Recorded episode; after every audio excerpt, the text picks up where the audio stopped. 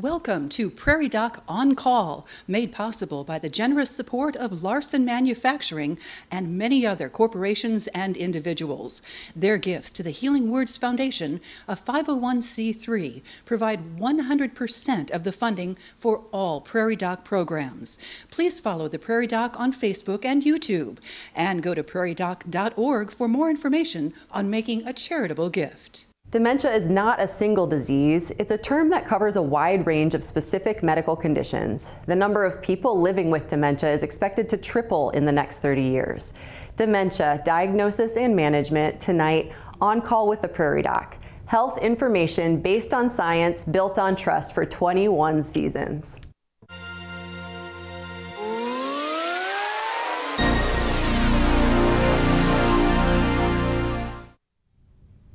Good evening and welcome to the 21st season of On Call with the Prairie Doc, medical information based on science, built on trust. Thank you for joining us tonight. I'm Dr. Kelly Evans Hullinger, your Prairie Doc host. Tonight we will be discussing dementia, what we look for in a diagnosis, and what to expect for the future. Joining us in the studio this evening on the campus of South Dakota State University in Brookings and through Zoom are Dr. Justin Pearson from Avera Medical Group Neurology in Sioux Falls and Dr. Joseph Reese from Avera Medical Group Family Health Center in Marion Road. Welcome, guys. Thanks for joining us tonight. Um, Dr. Reese, can you tell us a little bit about your practice, your specialty, and what your day to day work is like? Sounds good. Yeah, I work as an internal medicine doctor and geriatrician. Most of my time spent doing geriatrics only. Mm-hmm. So I do a clinic that I run basically in the mornings mm-hmm. uh, at uh, Marion Road, and then in the afternoons I go out and see patients at nursing homes and assisted livings throughout Sioux Falls. Yeah, and probably see a lot of patients in with living with dementia just based I on have, the population uh, many patients that yeah. have dementia. Yeah. Yeah. Most of my patients are 65 and older, and so yeah. many of them are have dementia. Mm-hmm. Justin, how about you? Tell us about your specialty and your practice in neurology. Uh, yep, yep. I'm a general neurologist, but I also did a fellowship in behavioral neurology. Um, there's an extra year where we mainly dealt with different types of dementia. Mm-hmm. Um, and then um, in practice here at Avera, I do probably three quarters general neurology and 25% dementia. Okay, great. I'm looking forward to our discussion tonight, but before we start our conversation, we invite you, our audience, to submit your questions for tonight's discussion about dementia. Viewers can contact us three ways. Call 1 888 376 6225, send an email to ask at prairiedoc.org, or ask on our Prairie Doc Facebook page. We will work to answer as many of your questions as possible given the time available. Sometimes we receive more questions than we can cover, and we apologize if we do not get to your question. To encourage you to ask early, all questions asked in the first 20 minutes will be entered into a drawing for one of our Prairie Doc gift items. The winner will be announced at the end of the program. Your question will remain anonymous, but please provide contact information when you submit your questions. So, before we get to some viewer questions, I think it's helpful, especially in this topic, to just define some terms that we're going to use. So, let's start with the big term of dementia.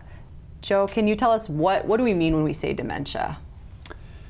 So I think the best way to define it is it's kind of an umbrella term. So there's multiple mm-hmm. different diagnoses that fall under the term of dementia. Mm-hmm. It is obviously a disorder or a, a disease process of the brain where you have difficulty in several different areas of brain function. Mm-hmm. So it can be as easily as memory, and sometimes it can be visual spatial, sometimes it can be functioning, mm-hmm. visual, sometimes it can be uh, complex thinking, thinking about multiple tasks that you have to do in a row. And so having difficulty with those things is how we think of dementia.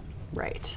And when we say that, what we also mean is that there's a lot of different specific causes of dementia. So, um, one of the most common, and probably something that a lot of people think is synonymous with dementia, but is one subtype is Alzheimer's dementia. Justin, can you tell us what is that disease? Yep. Um, dementia uh, definitely is by far the most common. Anywhere from 60 to 80 percent of all dementias are Alzheimer's. Um, what differentiates it from others um, is it primarily uh, affects memory first. Um, mm. That being said, um, there are different subtypes of Alzheimer's. Uh, one's called posterior cortical atrophy, where it can affect uh, visual spatial skills or our ability to navigate or our ability to follow a book. Um, and then there's also a frontal variant where it primarily affects behavior. Uh, but the vast majority are the typical uh, um, poor short term uh, memory. Mm-hmm. Okay. And what are some other types of dementia besides Alzheimer's disease? Well, the other ones are vascular, that mm-hmm. probably being one of the more common ones as well, frontal temporal dementia, mm-hmm. Parkinson's associated dementia, or Lewy body dementia mm-hmm. are the big ones. Yeah, great. Um, and when we have a patient who's maybe having some changes in their memory or their cognition or function, Justin, what are the what are the things we do that try to get us to a diagnosis? How do we make the diagnosis of one of these subtypes of dementia? Uh, the biggest thing is taking the history. Um, usually, it's very uh, crucial to have a family member there, mm-hmm. um, especially if you're they're a little uh, further along. Um, oftentimes, they don't recognize that they have any deficits, right. Um, and it's crucial to kind of identify which which troubles they were having first. Um, and then there's a few lab tests we also do to look for reversible causes. Mm-hmm. Um, thyroid dysfunction can lead to memory troubles, a low B12 can. Mm-hmm. Um, we also evaluate for sleep apnea if you have risk factors, because that can mimic it. And then we also look at people's moods as well. Yeah, good. So, looking for those things that actually are reversible, whereas dementia usually isn't, but there are some things that can look like dementia that actually aren't. Yeah. Good. What are some typical early symptoms of, let's say, Alzheimer's dementia, Joe? What are the common things that you might say a family member might notice first? I think the most common one is difficulty with short-term memory. So, meaning as you, as they try to remember things that are not uh, that happened today or yesterday or something like that, they have a hard time recalling mm-hmm. some of that information. Maybe it's a hard time with directions. Maybe it's a hard mm-hmm. time remembering to go to appointments or a hard time paying bills. So, I think those are some of the things that are kind of some of the early key indicators that say, okay, this is maybe where I'm having difficulty. Or maybe they're getting lost and can't remember where to go when they're going to somewhere that they don't go to all the time, but go occasionally, like mm-hmm. the doctor's office or something like that. So, those I think are the things that you're going to see first for those Alzheimer's patients. Yeah. I find, and, and maybe this isn't 100% true, but that when when patients are struggling with some early signs of dementia, usually it isn't the patient who notices and has insight into it, but it's often a family member or a loved one. Do you agree with that? I would 100% yeah. agree with that. Yeah. Most of the patients don't feel like they have any trouble. Right, right. So, most of the time, I have a lot of patients that are like, no, I'm having no trouble with my memory. It's great. Right. But then when you ask the spouse, then the spouse is like, Nope. Yeah. they. Right. Right. Good. Well, we do have some um, viewer questions coming in, so I guess let's get to some of those.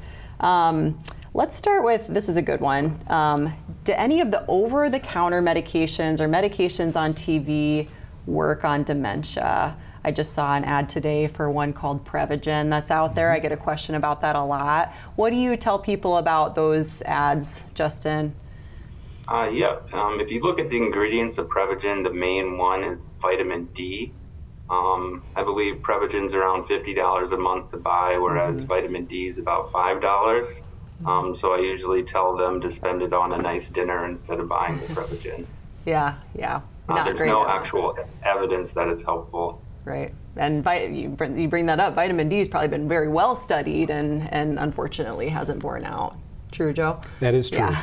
yeah. Okay. We wish it had. Yeah. right. yes, of course, we, we would love to give something that helped with people people with their memory, but unfortunately, this probably doesn't have a great great evidence. Good question. Um, let's see. How about are there medications that can help slow the progression of dementia? Um, what would you say generally to that, Joe? I think, yeah, there's a couple medicines that we usually try to help yeah. slow progression of dementia. They come in two different categories, and so we usually pick one of those two. If it's early in the course, I typically go with an acetylcholinesterase inhibitor. Mm-hmm. If it's a little bit later, then uh, the only one in that class is memantine or Namenda, so mm-hmm. typically mm-hmm. that's the one I'm using if I think they have a little bit more advanced dementia. And uh, I have several patients that are on those, and uh, sometimes it works pretty well, and other times it doesn't work as well. But yes, they can help slow the progression of dementia. Sure. Anything you'd add to that, Justin? Um, yeah, um, there's some evidence that for every year somebody's on it, it maybe slows things down by about two months.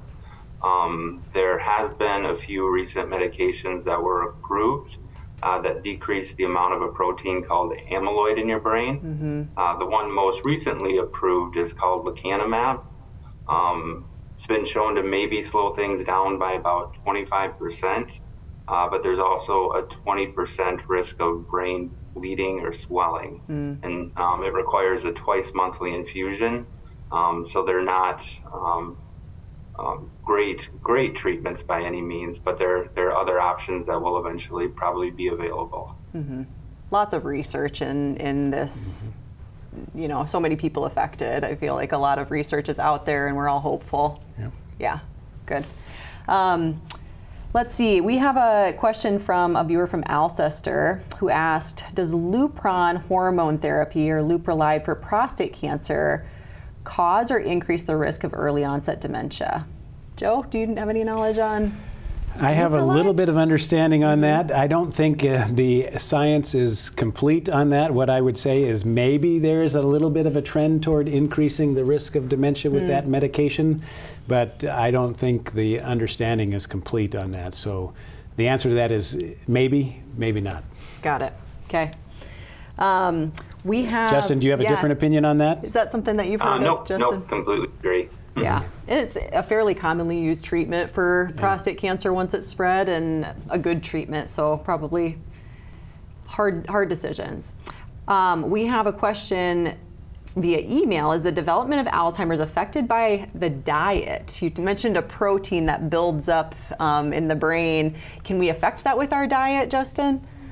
Um, in a way, we can. Um, different types of dementias also have vascular risk factors. Mm. So, eating an unhealthy diet, just like it can lead to heart disease, it can lead to brain disease.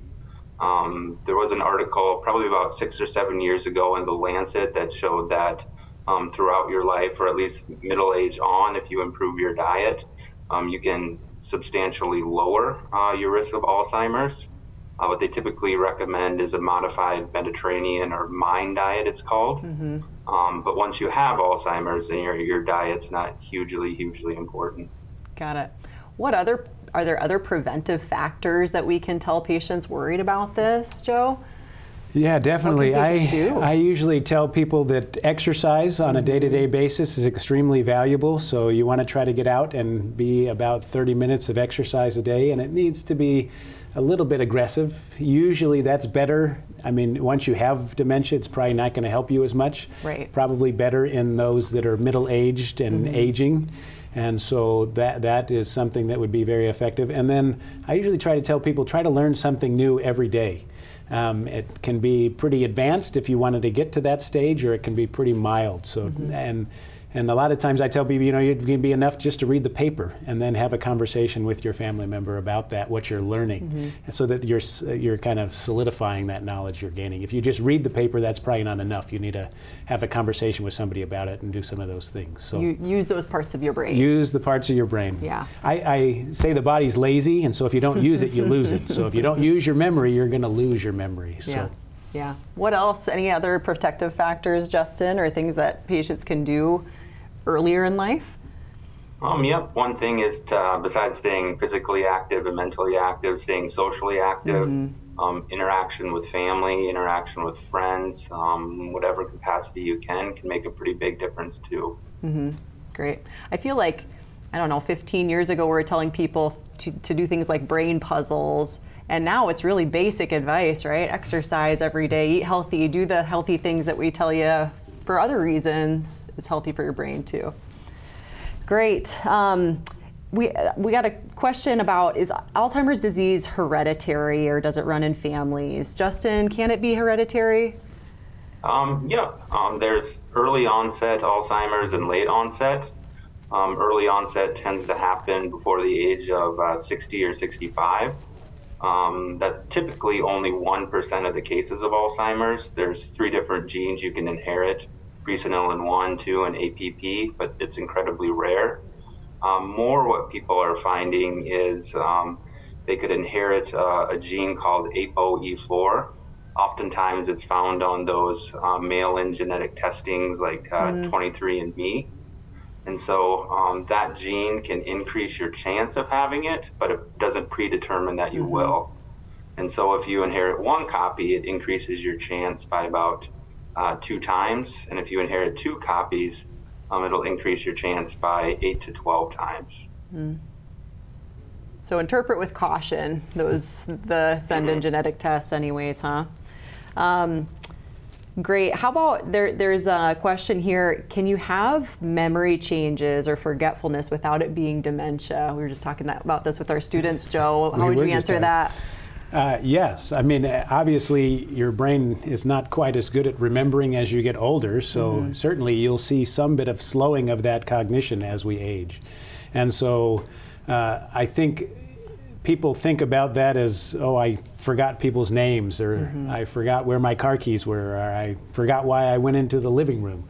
Those things are probably not so much dementia related. Those are probably just some trouble with your memory there. And so mm-hmm. there is probably a little bit of aging related to the brain and memory loss. Mm-hmm. How much of it is aging and memory loss, and how much of it is dementia is I don't think completely sorted out at this point in time, and so we'll we'll know that as we continue to do studies and continue to learn more. Yeah, yeah. I feel like a lot of patients who come in seem to express the spectrum of normal, but it's worrisome as you get older when you forgot where you put your keys or you couldn't recall that name.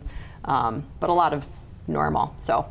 Good. Well, Alzheimer's is a tough disease that can be frustrating, especially to a loved one. Prairie Doc reporter Sam Schauer spoke to Lisa Gruen about her experience with her mother's Alzheimer's and how it has helped her in her work at the Alzheimer's Association. Lisa Gruen's mother suffered from Alzheimer's, and her symptoms were noticeable by the time she was 64. She was kind of uh, losing her words, having trouble coming up with words. Uh, she was um, asking questions about navigation, how to find someone's house that she's been to many times. Um, had some trouble with uh, uh, planning, so coordinating her day, uh, thinking about how long something might take, some of those skills. At age 65, she was then diagnosed with mild cognitive impairment. Hey, we noticed that there are some um, cognitive challenges that could include uh, planning, memory, word finding, navigation, a, a variety of different skills. And they identified that she was, in fact, having challenges with those. As the months went on, Gruen's mother was becoming worse as she suffered from anger, paranoia, and hallucinations. She was then transferred to a secured memory care unit, and Gruen spent more time with her mom before realizing the impact Alzheimer's had on her. In fact, that's one of the reasons that I changed careers to be able to um, continue to support ending this disease. Gruen started work with the Alzheimer's Association, and her role became helping improve early detection care.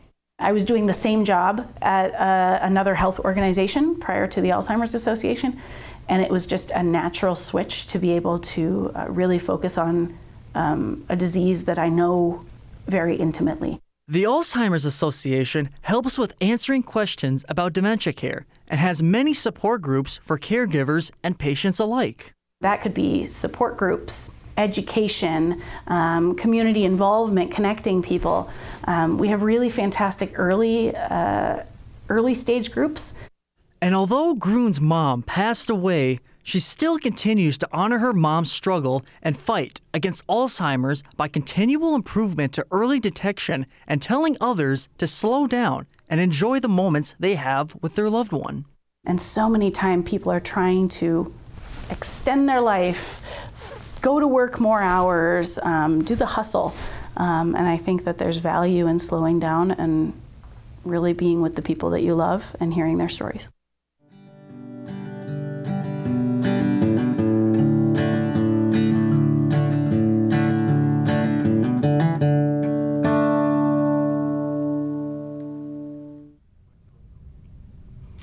The Alzheimer's Association is a great organization to help support people caring for patients with dementia. Do you have a lot of caregivers in in your practice who have used them and I have a lot of caregivers that use Yeah. them, and I have they have excellent resources. So Yeah. I refer a lot of people. I say, if you know, if you're new to this, it's very helpful to start at Alzheimer's.org. Just look at some of the Yeah. resources they have, and try not to get overwhelmed. So I try to steer them to certain areas of that website that may be a little bit more effective. But uh, I I like the message boards because sometimes they have problems Yeah. with activities, and those message boards sometimes provide some unusual solutions that I haven't thought about. So. Right. Yeah, and good links to local support groups and stuff like Yeah. that. So a great resource. Well, we've had a few questions about testing and diagnosis of dementia. So let's talk about that a little bit. Um, Justin, what kind of testing do we use? You mentioned the history taking first, of course. What kind of testing do we use to try and get at a diagnosis when we might suspect a patient could have dementia? Uh, yep, like we were talking about, we try to look for the reversible causes like a vitamin B12, a thyroid level. Uh, we look at a cell count to make sure they don't have any sort of infection. Uh, then we look at their electrolytes to make sure they don't have any liver dysfunction or uh, large electrolyte abnormality. Um, if they're high risk uh, for an infectious cause, oftentimes we uh, do a syphilis test and an HIV. Um, and then, um, in regards to further testing, uh, frequently we do do neuropsychological testing, uh, which is similar to some of our uh, small screens, like a mini mental status exam or a, a MOCA, um, which are just kind of screens that typically only take about five minutes. Um, the neuropsychological testing typically takes about four to six hours. Um, so it really looks in depth at all the different cognitive modalities to see what areas they're having troubles with. And then, depending on the pattern, that gives us a really good idea about what's going on. Um, and lately, um, uh, Alzheimer's biomarkers are uh, starting to become a bigger deal. Um, we are able to do a spinal tap or a lumbar puncture to look for uh, the proteins amyloid and tau. Um, and then uh, pretty soon a blood test will be available to, to look for those as well. That'll be a big change to have a blood test available. Um, we've, we were talking a little bit before the show about sort of the and some of the initial testing we do. I think patients are familiar with this because now they're getting them sometimes in their primary care clinics as screening tools. These 30 point assessments. Tell us a little bit about those. What are we testing for? What's normal? Because you can miss a few points and still have normal memory, right, Joe? You, Yeah. you definitely can, yes. So I typically use the Montreal Cognitive Assessment, which is the MOCA, Mm-hmm. Or I use the St. Louis University Mental State Exam, or the SLUMS as they call it, the short answer. Mm-hmm. Um, they typically are looking at those cognitive domains, so it's similar to neuropsych testing, it's just a much abbreviated version. Mm-hmm. So they take that neuropsych testing, they've created a, a much abbreviated version so you can do it in the office very Mm-hmm. quickly as kind of a screening test. And so usually you can miss somewhere between four to six points, kind of depending upon which test you're using. Um, and so that's what you're looking at is kind of those things. So when you go to a neuropsych evaluation, you'll see some of those same types of questions and same types of things that you're going to be doing at the neuropsych uh, evaluation. Yeah, good. Just lengthier, right? Much much longer. Yeah. I, I think sometimes getting somebody fatigued a little bit helps us see a little bit more of their deficits. So Yeah. when you think about a 30-minute test you're, or a 15-minute test, you're not going to be very fatigued. But if I sit you in a room for four hours, that's going to make me a little tired. Yeah, right.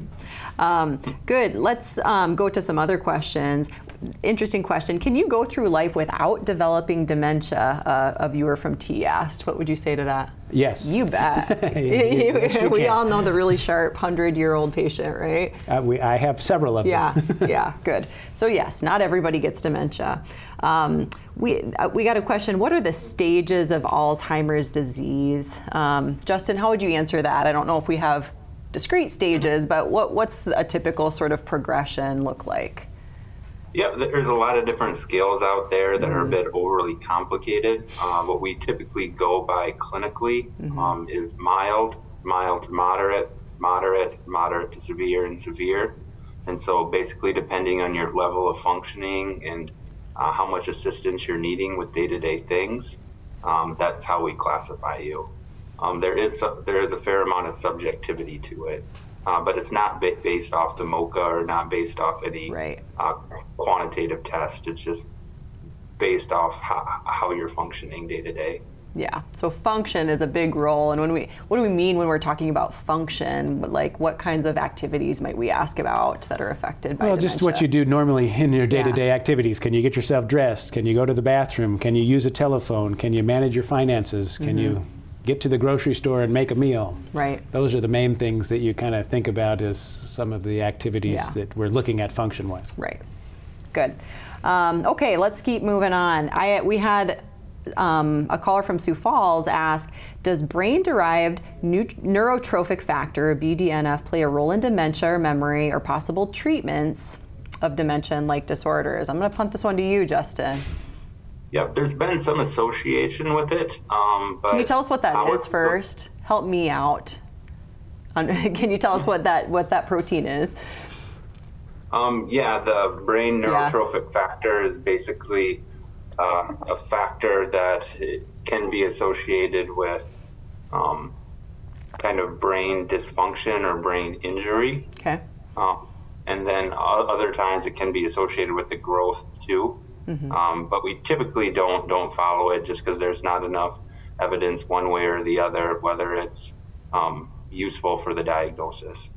Got it. Are, is it being studied in, in regards to things like treatment? Um, not necessarily treatment; it's more with the initial diagnosis. Got it. Good. Um, we had a question from Sioux Falls uh, that about being a caregiver to elderly parents. Are there any resources for caregivers and spe- options specific to Sioux Falls? Joe, what would you, where would you direct that caregiver? Well, I think again, Alzheimer's.org is a great starting point. Uh, I also like the AARP. They always, always have some good resources. And then Active Generations, I think, is an excellent place to go look for resources. So Active Generations has uh, the D- Adult Daybreak that they have where you can uh, take individuals if you're having difficulty and need a little bit of break from a day-to-day activity. And then they have lots of other resources that the, your loved one can get involved in if needed. So that's what I would tell people. Active Generations is very good. AARP, Alzheimer's.org. Great. You can talk to uh, one of your healthcare providers if you can get in with uh, Dr. Pearson, myself, or one of the Sanford teams that uh, Yeah. handle some of that too. Some of the neurologists will get you tied into some of those locations. Great. Um, question from Facebook. My mom is currently in a nursing home and has dementia. She's had a change in her behavior this week, and they are checking for a UTI. She's unable to express if she has pain. Anything else that she they should be checking for? This is a common scenario, right, for your patients in the nursing home. I think. How, how do you approach those patients when they have a change? Well, typically I'm looking for any other signs or symptoms of infection, so I'll look for respiratory symptoms if they're having some type of respiratory symptom. I'll also look at the skin to make sure that we're not missing something skin wise. And then usually I look at electrolytes and uh, white blood cell count a lot of times to look for maybe we're missing some type of infection. And so that's typically where I would start that. Sometimes uh, the behaviors just change. Right. And so as memory kind of falls, sometimes that makes you harder to maintain your normal level Sure. of functioning. And so that's one of those signs of maybe some deterioration in function at that point in time, too. Great. Um, question from Bath Can a serious head injury like a concussion or a traumatic brain injury lead to dementia or Alzheimer's? Justin? Yeah. Um, there has been definitely some association with CTE, as we've all um, seen in the news in the last few years. Um, in regards to different types of dementia, that's still a bit mixed. Um, so there's no definitive association, but there, there definitely is um, some with that uh, chronic traumatic encephalopathy. Okay. So yes, may look a little different than than other types. We had a couple questions actually about um, dementia correlated with Parkinson's disease or Lewy body dementia. Um, two different callers asked about that. So can we talk about a little bit about that? What is what is Parkinson that goes with, or excuse me, dementia that goes along with Parkinson's disease look like typically, Joe? Well, typically it's somebody that has Parkinson's disease already, and now they start having difficulty with their memory. So Sure. it's somebody that has had a diagnosis and then they start having trouble that looks similar to an Alzheimer's type memory. Sometimes you get a little bit more common to see hallucinations in those types of dementias as opposed to others. Um, and so that may be something you see a little bit or, earlier. Sure. Uh, maybe a little bit of, uh, you know, that hallucination would give you a tip that maybe there is some bit of memory challenge. Yeah, Lewy body, I think of, is a similar type diagnosis. Uh, Justin may have a different opinion on this, so I'd be curious to see what he has to say. But um, it, you usually see the memory loss at the time of diagnosis of Parkinsonism or the mm-hmm. classic findings of Parkinson's disease. So they're, they're similar type processes that are going on in the brain that cause that memory trouble. Got it. Would you add anything to that, Justin? Yep, it's actually um, most people or most neurologists you talk to would say it's the exact same thing. It just depends on what starts first. Got it. Uh, the troubles with cognition or the movement disorder. Mm-hmm. Um, uh, if the movement disorder occurs after the memory loss or only a year before the cognitive changes, then mm-hmm. technically mm-hmm. it's Lewy body dementia. Okay. Otherwise, it's classified as uh, Parkinson's dementia. Got it. And for uh, but same thing, same treatment. Yeah. For patients with Parkinson's disease that don't have dementia, what percent of those patients might go on to experience dementia? Because it's not all of them, right? No, no, yeah. it's right around half. Okay. And so definitely not everybody ends up having uh, troubles with their cognition. Good. Um, hope we answered those questions. Um, another question about Lewy body dementia, so I'm just going to skip over that. Um, how is Parkinson's diagnosed? We got a question from from Spearfish. So I guess let's talk about it as the movement disorder. Let's let's say we're talking about our typical Parkinson's. How do we diagnose that disease, Justin? Yep, it's uh, always diagnosed clinically, although there are a few tests that can kind of help confirm it. Uh, so basically, somebody needs uh, basically rigidity or spasticity, mm-hmm. um, and then they also need either a tremor or uh, slowness of movement. Mm-hmm. Um, and then also, typically, they don't have troubles with balance. And so there's no uh, blood test you can do to sort of see if it's uh, mm-hmm. Parkinson's. Uh, there is a scan you can do called a DAT scan that can help differentiate between is the Parkinson's due to an antipsychotic type medication mm-hmm. or is it uh, truly Parkinson's? Got it. Thanks. We're going to go back to Alzheimer's now. When a loved one is diagnosed with Alzheimer's, it is always tough to grasp all that comes next. The Lyons family story has been ongoing for more than 10 years with the diagnosis of their father, Pat Lyons. Prairie Doc reporter Sam Schauer shares their journey. Mandy and Megan are the daughters of Pat Lyons, who's had Alzheimer's for 10 years when my dad was in his early 60s that um, he started to see symptoms and he was pretty good also at trying to cover things. And i think that he had some amazing um, you know administrative assistants that did a fantastic job of helping him. Pat lyons was a professor emeritus of economics and worked at SDSU for 39 years, fulfilling many roles with many accomplishments, including Teacher of the Year five times throughout his tenure.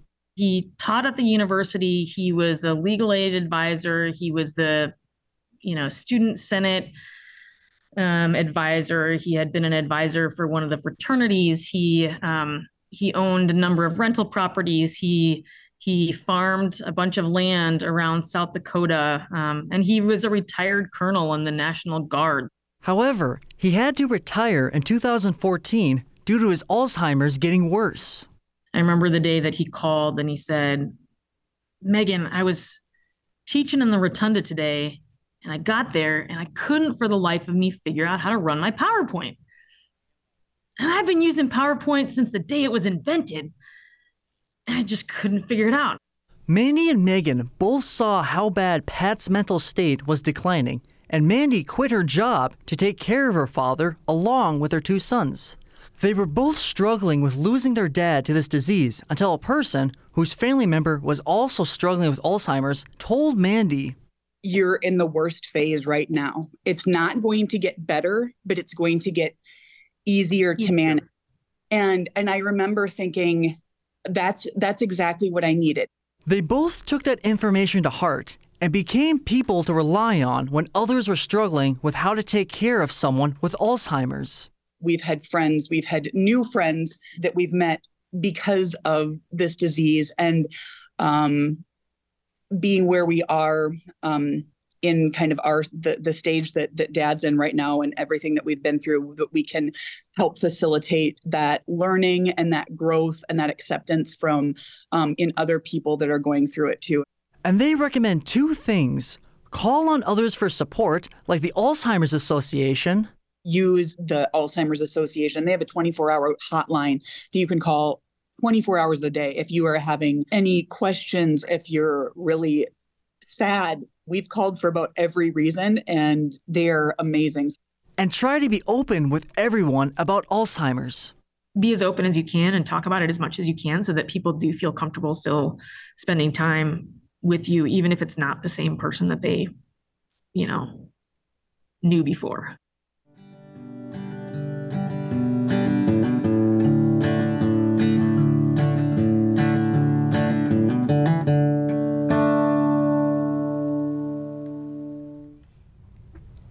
Oh, thanks so much to the Lyons family for helping us with that segment. Um, I, I, do find a lot of what we do in taking care of patients with dementia is helping their families, mm-hmm. the people that are taking care of them, learn how to cope with that. What's some of the advice that you give to families, spouses, and children, and, and that kind of thing um, early on when patients are at home? Early on, I yeah. usually try to tell them to find the resources that they need mm-hmm. to make sure that they have lined up and to talk to family and say, as this progresses, I'm going to need help, and how are we going to make this work mm-hmm. so that if we're going to try to keep my loved one here at the house, mm-hmm. what resources do I need to have lined up to make that happen? Mm-hmm. If that's not the goal. It's not as important to have those conversations up front, but having some of that conversation up front is extremely helpful planning for what's going to be coming because dementia is slowly progressive mm-hmm. and is a terminal illness. So a lot of people die from dementia, and so it's helpful mm-hmm. to have all of that kind of conversation uh, at, at early as opposed to waiting till later. Yeah. And then trying to find ways that they can maintain contact with the individual and maintain contact with everybody else because a lot of times what happens is the caregivers end up spending most of their time yeah. with the demented patient and not uh, interacting with family and that mm-hmm. takes a toll yeah it can be really isolating it is yeah Good. Um, well, we have a bunch of questions. Let's try to tackle them in the time that we have left. Um, so we'll just jump around here, okay? Um, we had a question kind of unrelated to dementia necessarily, but Justin, a question about treatment for familial tremor or essential tremor. Can you tell us about that, what that looks like, and, and how we do treat it? Uh, yeah, that's by far the most uh, common type of tremor we see. Um, it actually runs in my family kind of bad too. Um, and so the two big medications we usually use are uh, propranolol and primidone. Mm-hmm. Um, typically, we, we have to sort of escalate the dose until it's helpful. Um, there's also other medications out there. Um, there's a few newer things. They do do deep brain stimulation if it's quite bad and people are unable to function. Um, and then there's also ultrasound guided ablation too uh, hmm. that has been pretty successful. Okay, great. Um, let's see. How about um, I, we got a question that I don't know if it's a response to the essay I wrote for the newspaper, but um, a caller who asked about diphenhydramine. Um, they read that maybe that might not help brain function, and they take it in a sleep aid. Um, do you try to get at that when you're interviewing mm-hmm. patients if they if they're worried about their cognition, and what do you tell patients about that? Joe? definitely, any medication that can alter cognition is not going to be good if you're mm-hmm. starting to see or worry about memory signs. So, yes, diphenhydramine is one that I would recommend trying to avoid mm-hmm. in that situation. And if we could find an alternative to help with sleep, which there are plenty mm-hmm. uh, to try to help with that, and then uh, certainly trying to just do sleep hygiene would be yeah. really effective as we talk about prevention, sleep is another way to help with prevention. Mm-hmm. If you can mm-hmm. get adequate sleep, typically in that middle age time frame, that is usually something that helps preserve memory pretty well. And so you do want to get good sleep, but uh, taking diphenhydramine is probably not the best choice. Yeah, let's avoid it. Okay. Um, let's talk about, we, we had a question of about non-Alzheimer's dementia. Are other types of dementia hereditary at all, Justin? Um, yep, uh, both frontotemporal dementia and Parkinson's dementia can be hereditary. Okay. Um, there's also a number of different, more rare types of dementia, like MELAS, CADASIL, things you hardly ever see, uh, can be as well. Okay. Um, but it's typically is sporadic. Mm-hmm. Okay. Um, you mentioned frontal lobe dementia, and we did have a question on that. Joe, can you describe the progression of frontal lobe dementia? How does that look different than Alzheimer's and these other ones that we've been talking about? Typically, when you think of frontal temporal dementia or frontal lobe dementia, you typically find that diagnosed earlier. So that's mm-hmm. one of the more common dementias that diagnosed before age 65.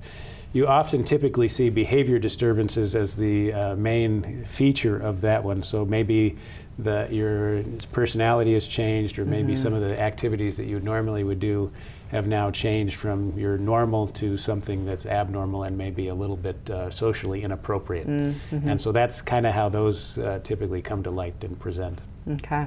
Okay.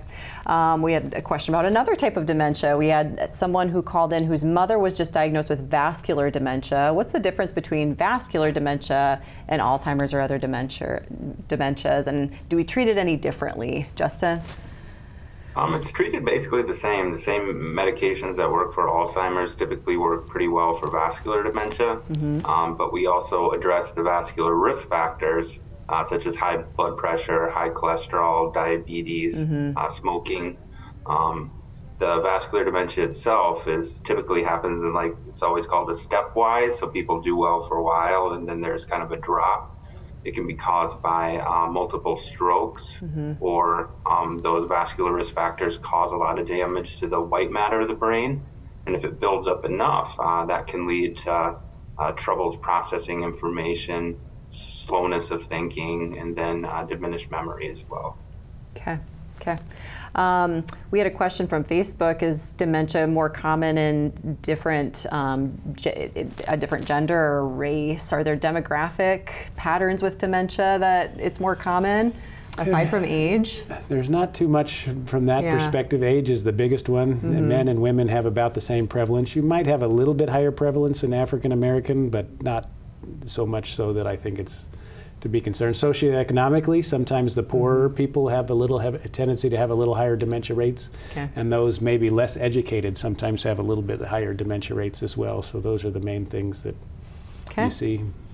Um, we had a Facebook question: Is word salad a symptom of dementia? What do we mean by that term, Justin? And and might it be a symptom of dementia? Um, word salad. Well, we all get mixed up in our words sometimes, so not necessarily. Um, mm-hmm. Especially when we get anxious, it's it's hard to uh, uh, articulate what we want to say. Um, that being said, uh, there are uh, there is a, a, form of dementia called primary progressive aphasia, uh, mm-hmm. especially one called non-fluent primary progressive aphasia, uh, where a lot of the words come out. they're just random words um, that have no meaning and don't really fit together. Uh, so it can be, uh, but it typically isn't unless uh, the word salad is kind of constant. Got it. Thanks. Um, let's see, we have a, qu- a, question about dementia symptoms getting worse at night. Um, we see some of this, especially you know in, in places like the nursing home. Why do you think that is, Joe? And and what, what can we do about it? I don't know physiologically why yeah. that happens. I think a lot of times it's probably related to the sleep wake cycle, mm-hmm. and I think there's a, a, an adjustment to the sleep wake cycle as we age. Number one, you don't need as much sleep and you don't sleep as well. Mm-hmm. And so I think some of that is probably from that sleep wake cycle. Some of that's probably from fatiguing. So as you've been stimulating your brain cognitively and it's not able to keep up with that load all day long, that then leads to kind of some of these behaviors that mm. you see at night. Uh, mm-hmm. Some people call it sundowning, is mm-hmm. kind of the classic term that people use for that. And so I think that's why it happens. Sometimes overstimulation. So if you know you have your loved one at a family reunion and they're stimulated, mm. stimulated, stimulated, stimulated, you might see that their behavior gets a little bit worse toward the evening because of the fact that they've been overstimulated. Their brain just can't keep up with that, and mm-hmm. so it kind of acts out in that regard. And so I think that's probably why you see some of that. There's different reasons for it, and uh, treatment of that is a little bit difficult, and so you have to kind of see if you can find what's causing it mm-hmm. and eliminate those causes. So if it's because of the fact that they're overstimulated during the daytime, trying to reduce some of that stimulation. If they're understimulated, that can cause it too. Sure. And so it's a, there's a fine balance between that. And so thinking about what is happening and trying to mitigate those causes. Mm-hmm. Sometimes it can be unmet pain or it needs to, they need to go to the bathroom or mm-hmm. they're hungry or they're full or yeah and so that's the things that I would kind of look at trying to eliminate in those situations. Yeah, good. Um, let's see, we have a question. Can you share about Benson's disease? I have a relative, it was diagnosed and it was extremely difficult to diagnose. And why can it be difficult to discover what type of dementia a patient has? Can you come on on that, Justin, for us? Uh, yeah, one second. I've heard of that. I'm pretty sure it's a synonym for something else, but I'm going to look at my phone. Uh, unfortunately, all I get is Benson's Flea Market. But free ads. Oh, yep, that's the same thing as a posterior cortical atrophy. Okay. Uh, which is a form of Alzheimer's, which primarily um, affects our occipital and parietal lobe, so it causes a lot of troubles with our mm. vision. Um, the treatments for it is kind of the same thing as um, Alzheimer's, um, but it just affects the, the visual abilities more so than the short term memory. Mm-hmm. Just saw a patient yesterday with that, and they're actually doing pretty well. Great. Um, we had a caller from T who asks that they've heard sometimes caregivers of those with dementia might pass away before the patient because of the stress of providing care. Um, I guess I'm not sure if that you could prove that true, but it is stressful, right? Um, how, you know, if, if you have a friend who's taking care of someone with dementia, how would, might you would give advice to that you can help those families?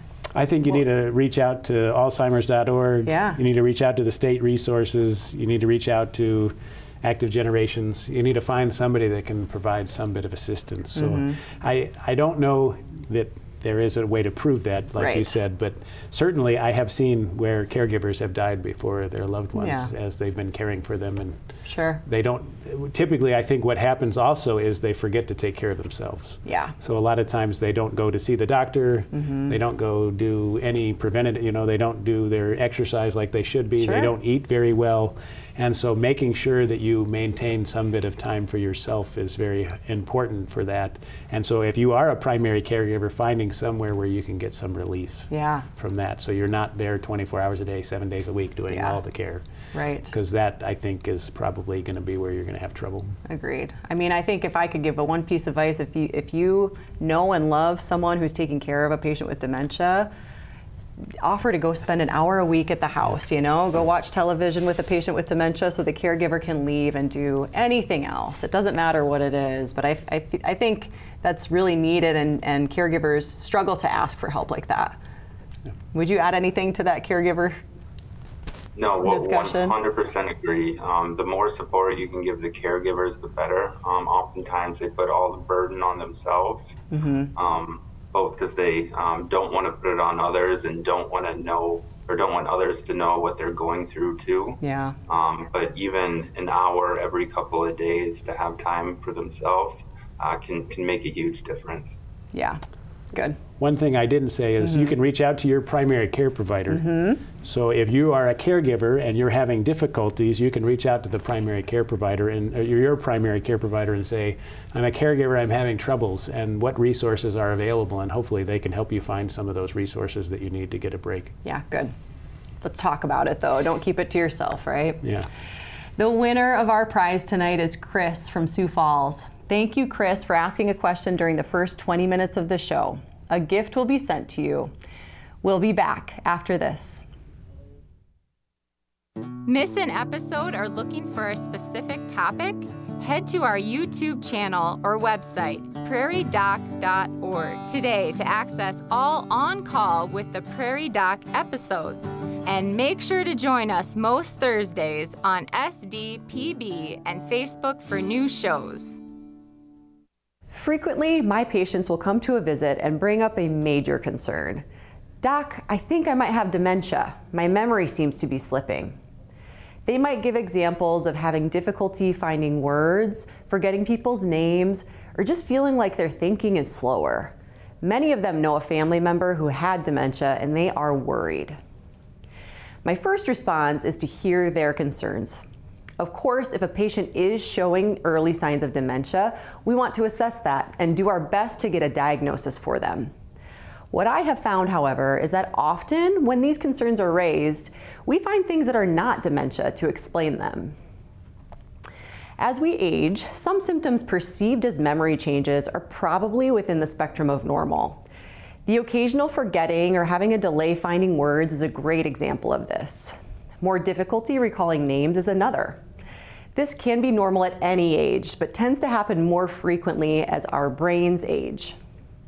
Sometimes patients are noticing real and concerning issues, but through medical evaluation, we find non dementia reasons for them.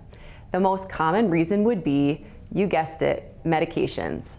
While many medications can affect cognition, especially in older patients, often we can blame drugs with anticholinergic properties. Even over the counter diphenhydramine found in cold, allergy, and sleep medication, and benzodiazepines, usually prescribed for anxiety or sleep. Patients should review their medications, both prescription and over the counter, as an early step in evaluating these concerns. Other common mimics of cognitive change in older patients are depression, anxiety, and sleep disorders. These disorders can cause the brain to be unfocused and distracted, which frequently manifests as forgetfulness. Treating the underlying condition effectively will usually improve one's cognition, so we should look for signs of those when evaluating memory concerns. Numerous other medical causes can also impair one's cognition and memory. These include vitamin deficiencies, abnormal electrolytes, infections, or abnormalities in the brain like bleeding, tumors, or hydrocephalus. Further, there are numerous causes of dementia, Alzheimer's disease being just one. A thorough history exam and sometimes labs or imaging might be warranted if true cognitive impairment is present. To be clear, if you are experiencing symptoms of change in memory, don't assume it is dementia. Talk with your medical provider. It may be normal or have any of a long list of other causes. Let's figure it out together.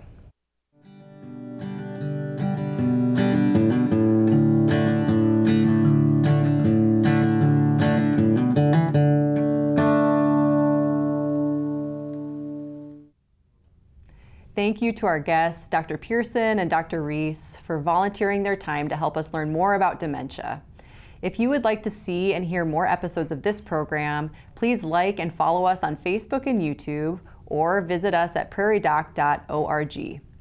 Look for Prairie Doc perspectives in your local newspaper and online, and be sure to look for the podcast of this program, Prairie Doc On Call, wherever you get your podcasts. So, from all of us here at On Call with the Prairie Doc, thank you for joining us for another episode of health information based on science, built on trust. And until next time, stay healthy out there, people.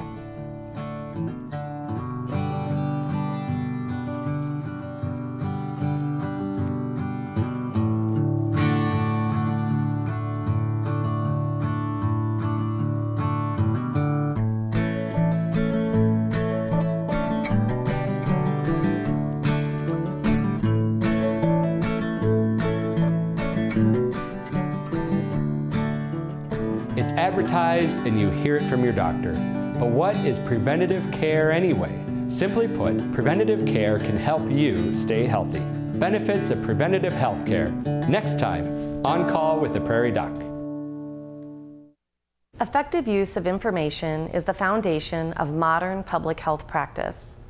Hello, I'm Dr. Jennifer May of Rapid City, and I serve as a volunteer board member for the Healing Words Foundation, the 501c3 that supports the Prairie Doc media.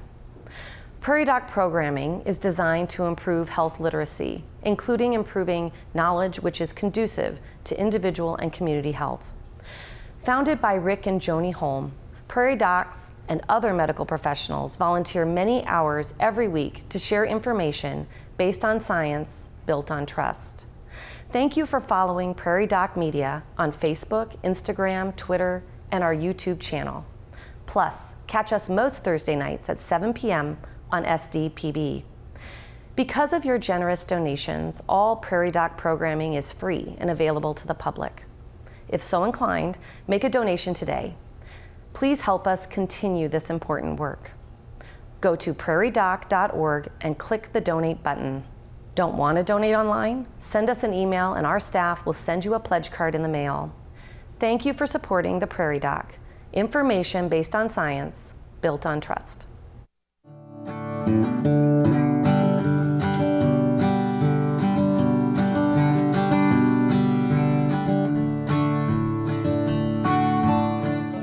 Major funding for On Call with Prairie Doc has been provided by at Avera, our nationally recognized health system will be right here with you with care and coverage.